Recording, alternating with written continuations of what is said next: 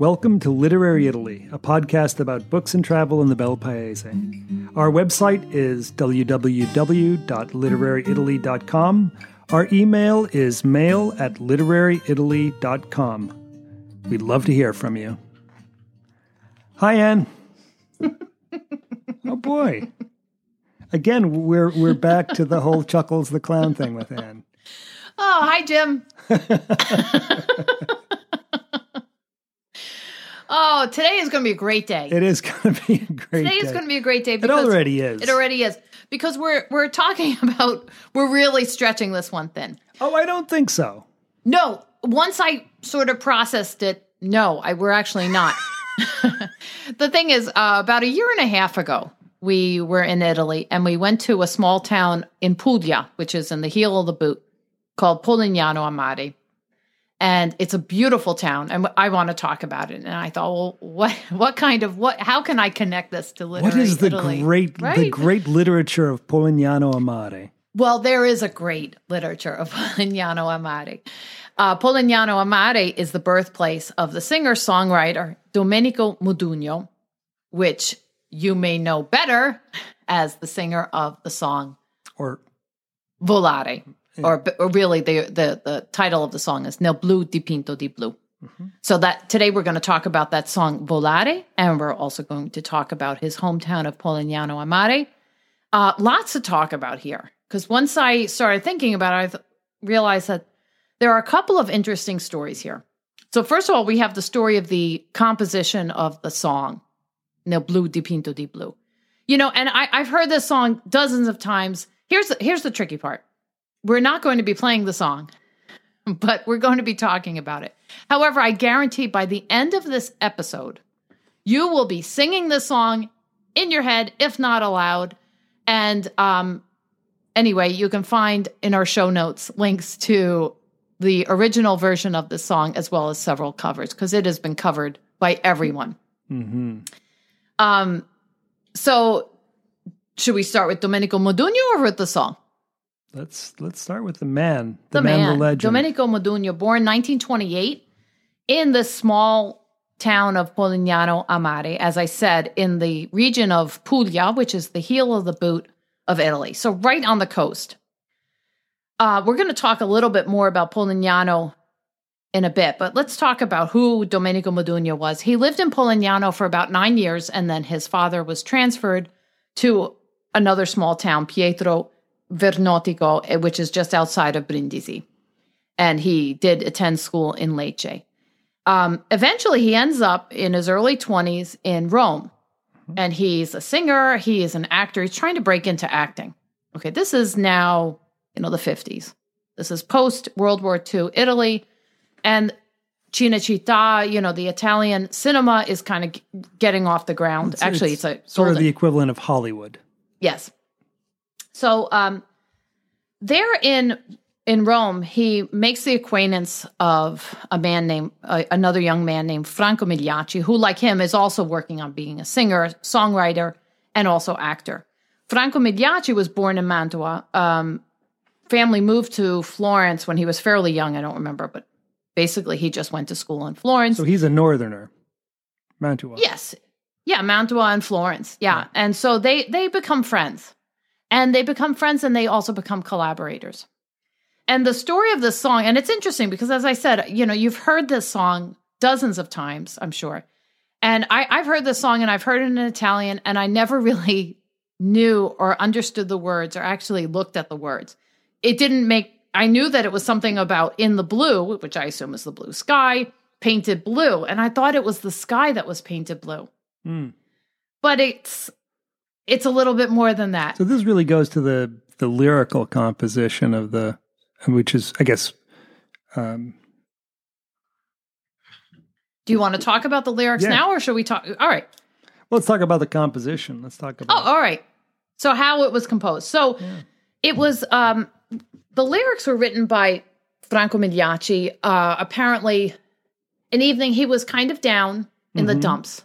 Because I mean the two of them they're working hard, but they're not having a whole lot of success in Rome. He's a little bit down in the dumps. He has a bottle of of Chianti, I think. You know, hey, he's from little Florence. wine, right. Uh, and um he's in an apartment where there are these two Chagall paintings. And if you know Chagall's paintings, they're often people kind of surreal. I mean, the colors are really bright Yeah. and people are flying through the skies. It's very dreamlike. Yeah, these are like reproductions. They're, they're not. Yeah, obviously. Yeah. he, and he, They, he's they, they had not made it to the point where they had uh, original Chagall's hanging up.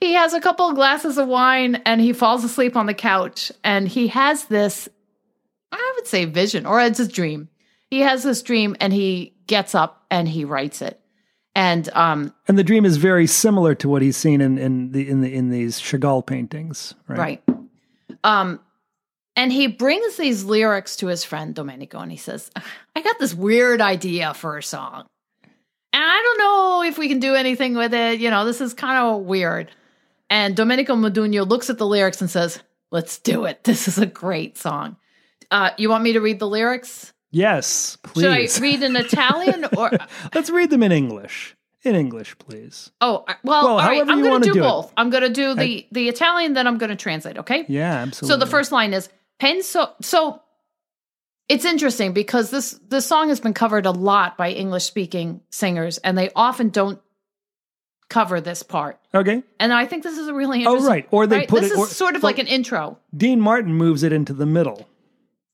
Yes. Does David Bowie as well? Uh, David Bowie is. I, I did. I, I think I listened to the David Bowie one once. Uh, The, I mean, Well, all right. Yeah. we, Dean we Martin can, we can talk later. at the end about our favorite, what our favorite covers are. Okay. So it starts. Penso che un sogno così non ritorni mai più. I think a dream like this never comes back. Mi dipingevo le mani e la faccia di blu. I painted my face and my hands blue. Now this word blue, I mean, is it's B L U in Italian. This is obviously the color blue. Um, however, Italian is interesting. It has two different words for blue, the color blue, that we would say in English, blue. Um, azzurro, which is kind of a light blue, and blue, which is more of a, and I wouldn't say navy blue, but more of an intense color blue. I'm sure someone who has a, like a history or a better knowledge of colors would be able to say exactly what that is. Which also got me thinking, of course, people that live Uh, in a coastal, you know, in a peninsula like Italy would have multiple words for the for for blue because there are so many different gradations of this mm-hmm. color blue when you live, you know, when you see the sea like that. Yeah. Anyway, mi dip- I, I painted my hands on my face blue. Ok. Poi d'improvviso venivo dal vento rapito. Then suddenly I became seized by a wind. E incominciavo a volare nel cielo infinito. And I began to fly in the infinite sky. Oh, it's like Leopardi with the L'infinito. were gonna, I, I didn't know you were going to go there. but Right? I certainly went there. I, it would have been nice for Leopardi to go fly. then it's Listen to this song, Right? And you're just going to mellow out a little He's bit. just the wrong century, I think. Volare.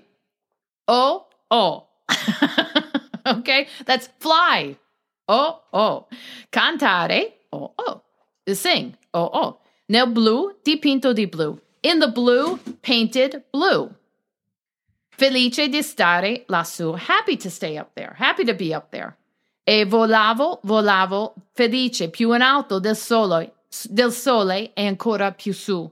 And I was flying, I was flying happier, even higher than the sun, and even higher. right. Mentre il mondo pian piano spariva lontano laggiù. Meanwhile, the, the world was little by little disappearing down there. Una musica dolce suonava soltanto per me. I'm starting to sing it. A sweet music was playing only for me. hmm Volare, Jim. Fly. Oh, oh. Oh, oh. No, I'm not going to say no. Cantare. See, you didn't. No, no, no, no, no, no, no. You don't. Oh, oh. Okay. Nel blu, dipinto di blu. Felice di stare lassù. So we're repeating again. Ma tutti i sogni nell'alba svaniscono perché, but all dreams in at dawn vanish because quando tramonta la luna li porta con sé. Because when the moon sets, which is interesting, you know, an interesting concept. We we talk about sunset, but this is he's talking about when the moon sets, the moon carries with it those songs. uh, and, and not songs, those dreams. Ma io continuo a sognare negli occhi tuoi belli, but I continue to dream in your beautiful eyes, che sono blu come un cielo trapunto di stelle, that are blue like a sky full of stars. And again, volare o o, cantare o o, nel blu degli occhi tuoi blu, in the blue of your blue eyes. Felice di stare qua giù. So now instead of being happy to stay up there, I'm happy to stay qua giù, down here. E continuo a volare felice più in alto del sole e ancora più su. And I continue to fly higher than the sun and even higher. Mentre il mondo pian piano scompare negli occhi tuoi blu. While the, the, the world is disappearing in your blue eyes. La tua voce è una musica dolce che suona per me. Your voice is a sweet music that that sings for me, that plays for me. Volare o oh, oh, cantare o oh, oh, nel blu degli occhi tuoi blu, felice di stare qua giù. Nel blu degli occhi tuoi blu, felice di stare qua giù. Con te. With you. So it goes from flying into the sky higher than the sun, but then coming back down and saying, it's okay, I can stay here because I have the the sky in your eyes, in your blue eyes. So the, these are the lyrics of the song, and I think what's really fantastic about this song is that volare, that expression of flying. You know, the volare, cantare. Um, this song, written in 1958, was a huge hit, and I think it's not an exaggeration to say it is the most popular Italian song ever since and perhaps in all history. I mean, we, maybe fighting words if we're going to talk about some of the opera lirica, but this is certainly the most successful Italian song in, in history. Right. So, 1958, um, Domenico Modugno and another singer, Gianni Dorelli, present this song at the Festival of Sanremo, which is a an Italian music festival, the biggest Italian music festival. I mean, mm-hmm. even friends of mine that don't really follow music are like, "Oh yeah, Sanremo's on. We got to watch Sanremo."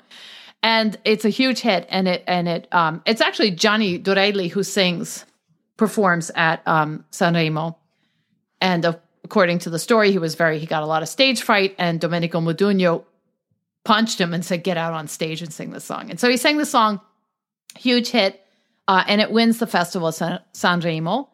Um, what's interesting is it becomes a cross Atlantic hit as well. So it comes into the United States. It is on the Billboard. It's number one on the Billboard charts for five weeks. It is the Billboard number one song of the year. And in 1958, the first year of the Grammys, it wins Record of the Year and Song of the Year. So 1958, it dominates basically the whole, you know, all of Europe and also um, North America as well and as we'll see, also South America and beyond. Uh, Domenico Modugno and Franco Migliacci, the, the lyricist, come to the United States. Um, Domenico Modugno performs as he did also in um, in Europe at the Eurovision Festival, where it was number three. And Domenico Modugno, when he sings the song, he becomes he has a signature expression. Is when he's you know he has that intro. You know, I think that a song like a, a dream like this will never come back. But then when he gets to the part about volare, he stretches his arms out as though he's flying. And this is really significant because up to this point, when Italian singers performed, they kind of stood there with their arms by their side and they sang they sang their song, but it was very stiff. And and certainly, I mean, this is again 1958. This is the the boom of the tele, televised era, the video era. And I think Modugno understands as an actor, he understands how to perform and not just sing the song, but perform the song. So he goes on Ed Sullivan, he does that. He is known for this expression. And again, it's 1958, and this is significant. This is really significant because 1958 marks the beginning of what's known as the economic boom for Italy. A time where finally starting. I mean, you have to understand World War II was obviously for everyone, but um, World War II was fought in Italy. It essentially became a kind of um, almost like a civil war, an internal civil war. It was just a disaster, and it was an economic disaster. It was, um, I think, it really, when we might say, uh, obviously for the cost of lives, it was a disaster. It was also, I, I would say, a, a kind of like a psychological disaster as well for the country. So this was a kind of getting the country back and starting to, instead of trying to heal from World War II, starting to look forward. And so 1958 marks a beginning of this, what's known as the economic boom. It's a time where Italy becomes, first of all, the economy goes leaps and bounds ahead, and it becomes eventually, you know, by the, I guess by the late 80s, the fifth um, largest economy in the world. I mean, it's come down a bit since then, but but it is a major surprise. You know, if you consider that in the 1920s, people were there. We had, you know, so many uh, people leaving Italy because of, you know, looking for work.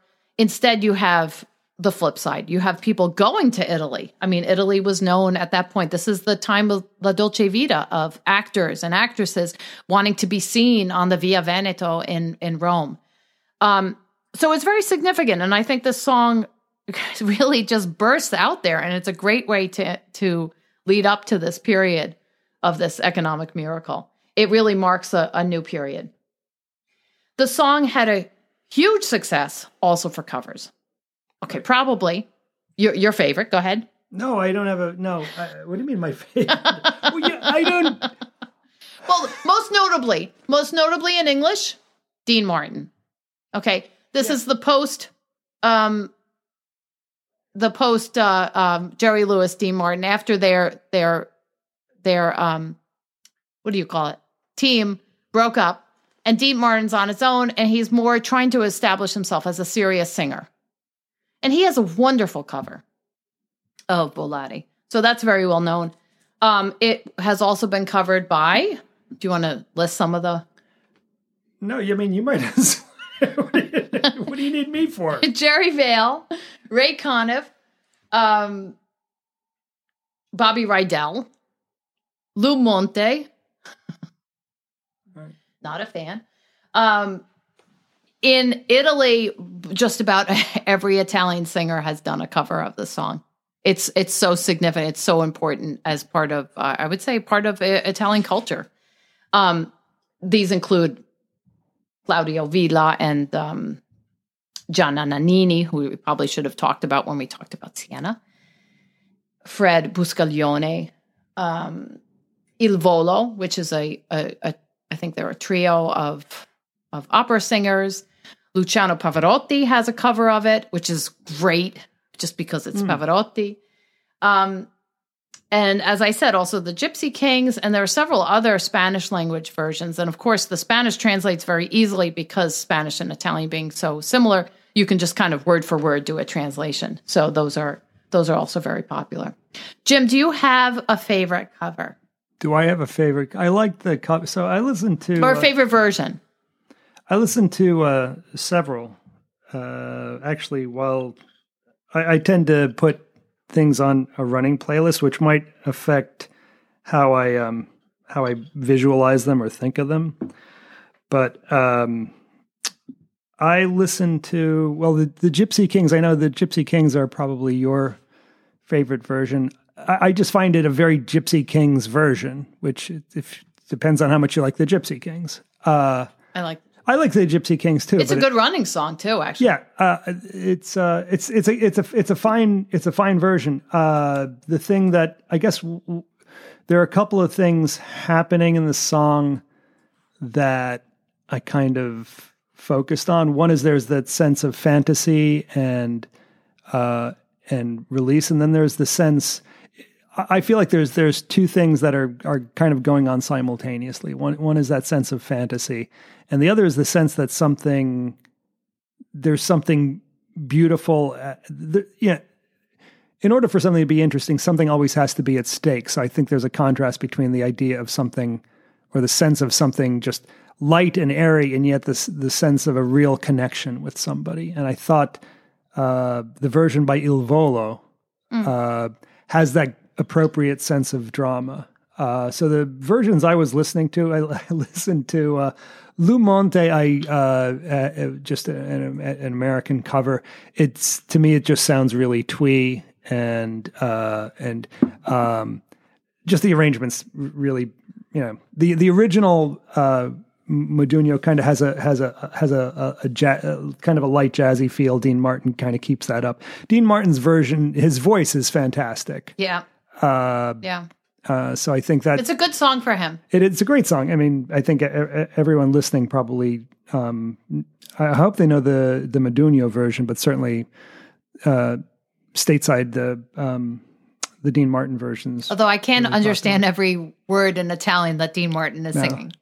Dean's Apparently, he grew up speaking, you know, the first five years of his life speaking only Italian at home, but it was a, um, probably a dialect. He probably never learned Italian, you know, um, from a textbook or anything, learned the grammar and learned standard Italian pronunciation. Yeah, I mean that's certainly um, growing up as I did in Italian Italian America land. Uh, you know, I come from a place where people say gabagool and think you know, or prosciutto or mozzarella. But that actually brings up the- another interesting point about this movie, ni- uh, this movie, this song, 1958. Um, it's also a song, I think, for Italian Americans. Absolutely. you know so that there is this uh you know that we're we're not just the poor workers coming you know you're you're um bring me you're tired and you're poor you're huddling masses yearning to be free that italy it still has something to give to the world and that's really what's happening at this time it's also interesting that uh, another thing that's sort of a revelation particularly to franco migliacci the lyricist when they come to to the United States is this teen audience. Uh-huh. So at this time in Italy, with music, it, there was music for children, which is like the little songs, you know, about animals and things like that, and then music for adults, usually love songs. Um, this song became that, you know, kind of hit that teen market. And I think uh, Franco Migliacci realized there is a mark. There is this this whole. This is the era of the teenagers. Right. You know, this is- probably probably it, it's it, it arrives about ten years earlier in the United States with with Frank Sinatra and with the Bobby Soxers, the Yes. teenage girls Yep. that were crazy for Frank Sinatra Yep. before Elvis, and then Elvis takes it to another level. Yep. Yeah. Tony Bennett. I mean, there are a couple other Italian American, strong Mm-hmm. Italian American song uh, singers. Uh so it's a great song. Great song. It's a great song. We're going to link a, a number of different versions so that you can. I, I'm putting together. I have a, a Spotify playlist that I'll link to. yay. Yay! So now let's talk about Polignano a Mare. Here's our tenuous connection. Um, Domenico Modugno, as I said, was born in the small town of Polignano a Mare, which is a jewel on the coast of um, of Italy. And if you go to Polignano a Mare, you can see today a famous statue of Domenico Modugno, and he is in this pose, you know, he with his arms outstretched, and um, you know, you can also take a picture of yourself in front of it singing And Volare. I think you did that. And I did that. I did that. Yes. What else can you see in Polignano a Mare? You can see the sea. You can see the sea. So Polignano a Mare, I'm going to post some photos. It's um the the town is built up high on cliffs. It's an old old. I mean, the origins of the town are ancient. Um, it's built high on these cliffs. Obviously, that's an easier place to defend. Um, however, the cliffs, the water below the cliffs is very deep. So it's also the site of um, an international cliff diving competition, annual cliff diving competition, because these people actually jump off these cliffs and survive. you know, if the, if you know what you're doing. Um, people also fish off the cliffs. There's lots of fishing in the area. It's a fishing village, and there are several small beaches. They're not these expansive beaches, you know, where you have the umbrella and maybe you get your your spritz or your drink brought to you. Um, they're more pebble beaches and they are smaller. Um, we were there in February, late February. So we were actually there during Carnivale Right. and then the very first few days of of Lent. So uh, I I was a bit of a weird time to be to be there also because that was the beginning of the pandemic in Italy. So things were getting a little bit serious there. Uh-huh. Um, but the it is really a summer town, but it was neat to be there in the off season, in the very much the off season, because it has this historic town center that is carefully preserved. And, you know, there are restaurants, there are there are small hotels, there are obviously lots of shops. Um, in addition, you can go down and you can tour the caves of, you know, below Polignano a Mare. As I said, there are the cliffs, and below there are these caves. And you can tour them by boat. We didn't do it in the winter because it's not something you want to do in the winter because the sea can get very rough. Um, yeah, but it's really beautiful. It's very striking to be up uh, on the cliffs. Yeah. Yeah, it, it is a beautiful town. In addition, um, from Polignano, there are a number of day trips you can take. Now, I, I think that we we made our day trips more from Matera, but from Polignano, uh, an easy day trip is the town of Monopoli, which is only maybe I don't know three miles. I mean, you really actually could walk there, but there's a train, and it's just the very first stop is this town called Monopoli, with like the game, but with an I at the end instead of a Y. And I'll post a couple of pictures of Monopoli, and I I will say I, I think I actually like Monopoli even better than Polignano because it had a little bit of a sandy beach. It was more of a town. It had more of a feeling of, hey, people actually live here, you know, with a town square, with the guys mm-hmm. playing bocce or sitting around, you know, drinking coffee. Um, in addition, you can go visit the what are known as the Trulli villages. These are villages in Puglia that are characterized by these structures called the Trullo or the Trulli that have um, I'll post some pictures of these as well. They're they almost look like fairy houses with these little roofs, and they were built this way so that they could be easily taken down and moved. You know, with the uh, to avoid, I, I, believe, to avoid property taxes at the time. So um, you can go to the towns of Alberobello, Locorotondo, Martina Franca, or some um, Cisternino. There are a couple. You can also just see these trulli in the countryside. Um, this area of Puglia is also well known for these olive trees, these massive, ancient, I mean, hundreds years old olive trees that unfortunately right now there there is a blight uh, that is killing, destroying a number of the olive trees. So hopefully, you know, it's a disease that is easily transmitted um, among the trees. And I think that it's the number one producer of olive oil for for Italy. Uh, also, Ostuni, known as the Città Bianca, the White Town. You know, the, the cities in this part of Italy have more of a look that you might expect from Greece. And that's not so surprising because this was the region that was settled as Magna Graecia, so the uh, Greater Greece, before the domination of the Roman Empire. So most of these towns started out as Greek settlements. You could also go up to Bari, which is the larger the largest city of that region um, and go to the historic area of Bari. Um, there's also good hiking in the area. You can hike along the coast. Uh, we talked about the Via Francigena in the last episode. And there's also, I think I mentioned in the last episode, there's a continuation of the Via Francigena from Rome to the heel of the boot, Santa Maria di Leuca. And it does pass right through Polignano a Mare and also through Monopoli. And it's, uh, um, you know, not a terribly difficult hike down there because it's not so hilly. You know, Puglia is fairly flat. Um, incidentally, I would say, although you can get around from Polignano a Mare, like you can get there by public transportation, it's connected by the train. You can get to Monopoli by train. It's a little bit harder to get around in some of the smaller towns in Puglia without a car. That said, I found driving there to be very easy. What did you think? oh yeah.